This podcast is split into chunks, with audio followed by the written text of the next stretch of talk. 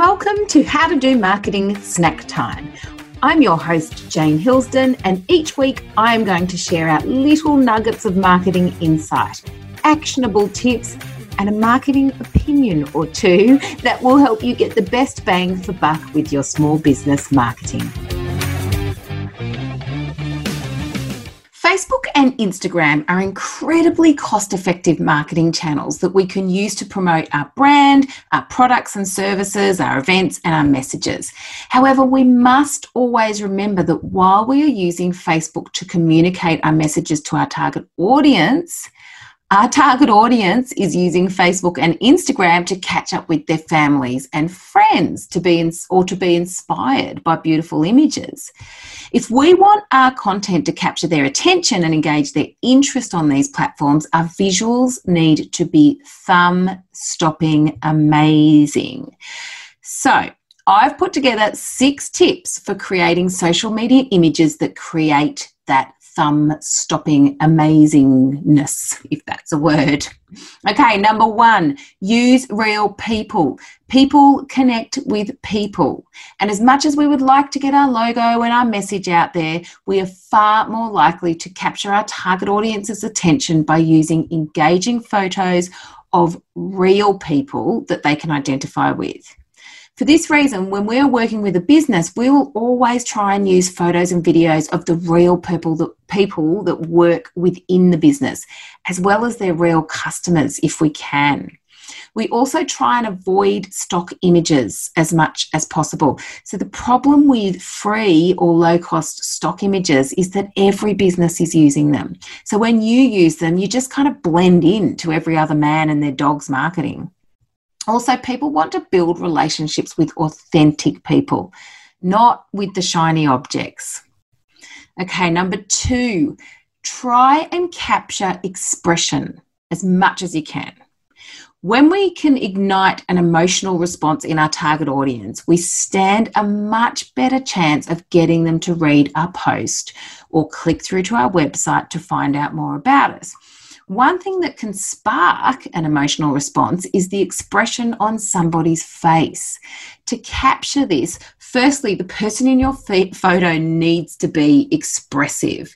So, like big smiles, or, you know, a, a face full of wonder, or someone who's serious or sad, you know, whatever you're trying to convey.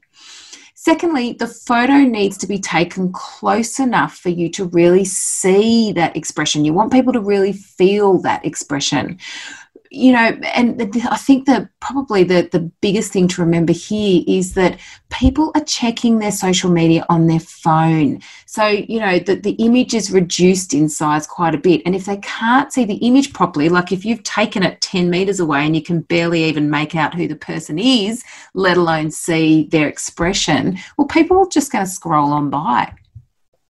Number three, we want to encourage as much connection as we can with our images. So, humans are wired to connect with other humans. If you are using people in your business social media images, your community are likely to recognize their faces. So, if you pose a question or if you are celebrating a win with one of those people, your community is far more likely to engage emotionally with that post. They'll express this with like with a like a like or a, maybe a love or you know a care emotive um, and even better with a comment. And we want as many of those um, engagements as possible because this is the currency of the social media algorithm. And remember if we go back to the point that people are on facebook to catch up with people that they know if they're seeing people that they know or are slightly familiar with they're going to be much more um, inclined to engage. Okay, four. Number four is like a technical thing when you're actually taking the photos, and that's let there be light. Try to take your photos in a light space so that viewers can understand the context of your image quickly when taking photos of people, you can actually get your subjects to face the light source. So if you're outside, you know, just have a look and see where the sun is shining and try and get that on the your subject's face. And if you're inside, you might just need to get them to face a window so there's kind of light coming in again on their face just be careful that it's not too bright because you don't want your subject having a good old squint. That's that's generally not a great look.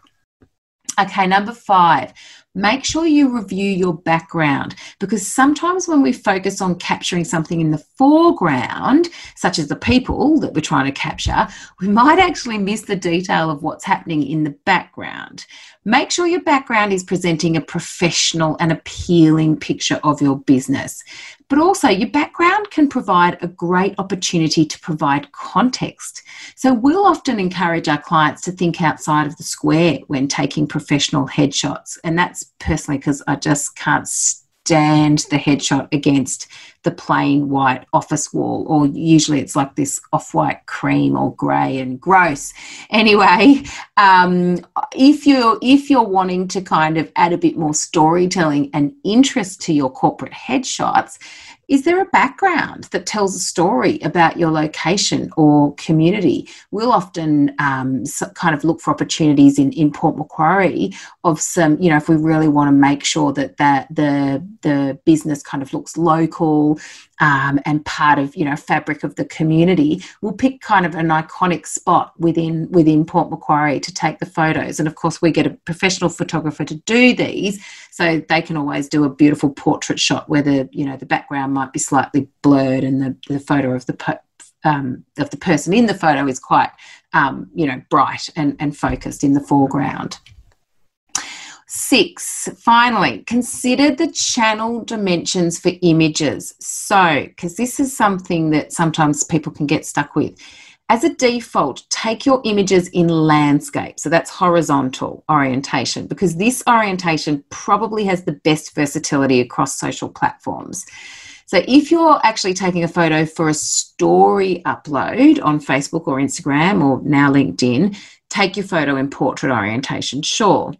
You can also consider taking the photo as a square for newsfeed shots on Facebook, LinkedIn, or Instagram. However, a square photo will not be the best orientation to use in the Facebook ads platform. So get a mixture depending on where you actually plan to, to put those photos, but generally it's the landscape ones that, that we find we use the most. So here's your challenge. Now that you have these six tips to create awesome social media images, I'd like you to go to your social media channels and review your images. Write down three things that you can do from now to create more energy and engagement with your images and see what a difference this makes to your result.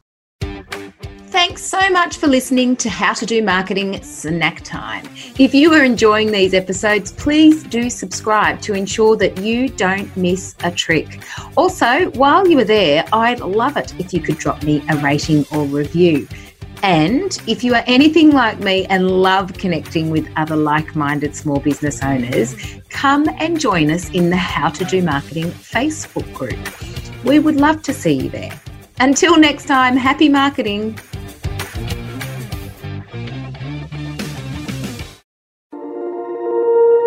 You've been listening to another Morgan Media production.